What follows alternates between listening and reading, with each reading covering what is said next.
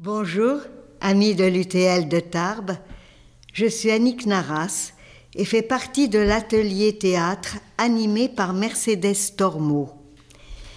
J'ai choisi deux fables de La Fontaine, peu connues, mais comme toujours chez ce poète, riches d'histoire et d'actualité.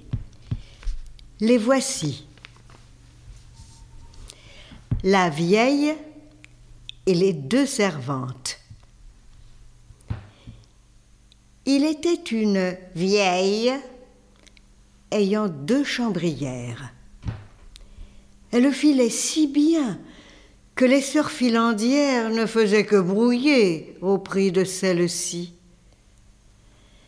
La vieille n'avait point de plus pressant souci que de distribuer aux servantes leurs tâches.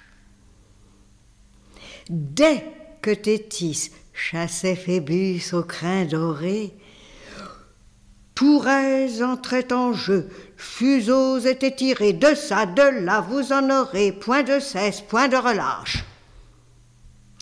Dès que l'aurore, dis-je, en son char remontait, un misérable coq à point nommé chantait.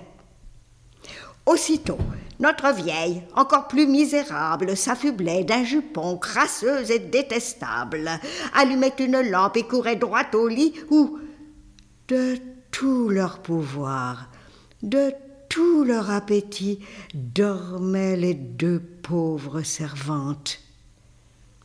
L'une entr'ouvrait un œil, l'autre étendait un bras, et toutes deux, très mal contentes, disaient entre leurs dents Maudit coq, tu mourras. Comme elle l'avait dit, la bête fut grippée. Le réveil matin eut la gorge coupée.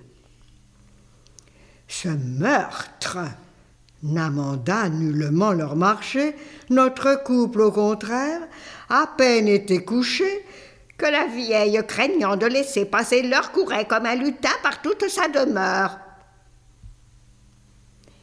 C'est ainsi que le plus souvent, quand on pense sortir d'une mauvaise affaire, on s'enfonce encore plus avant. Témoin ce couple et son salaire la vieille, au lieu du coq, les fit tomber par là de Charybde en Scylla.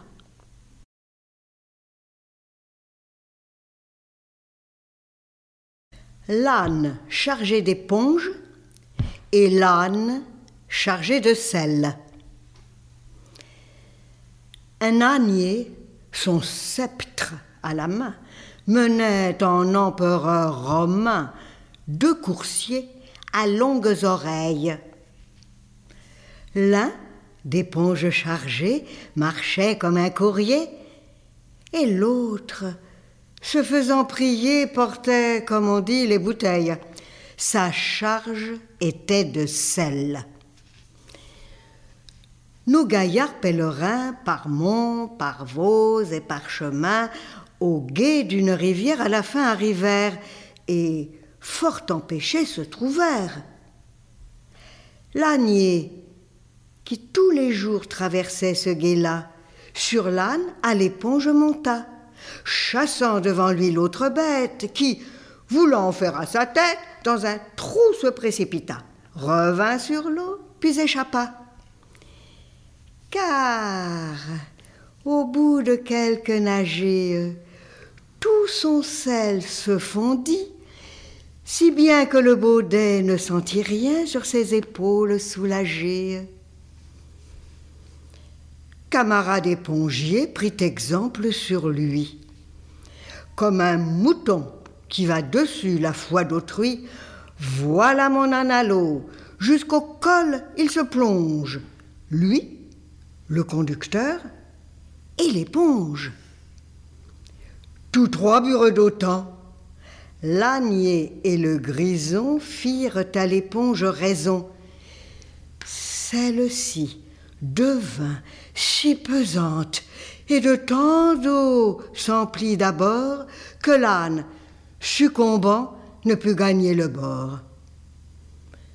L'ânier l'embrassait dans l'attente d'une prompte et certaine mort. Quelqu'un vint au secours. Qui ce fut? Il n'importe. C'est assez qu'on ait vu par là qu'il ne faut point agir chacun de même sorte. J'en voulais venir à ce point.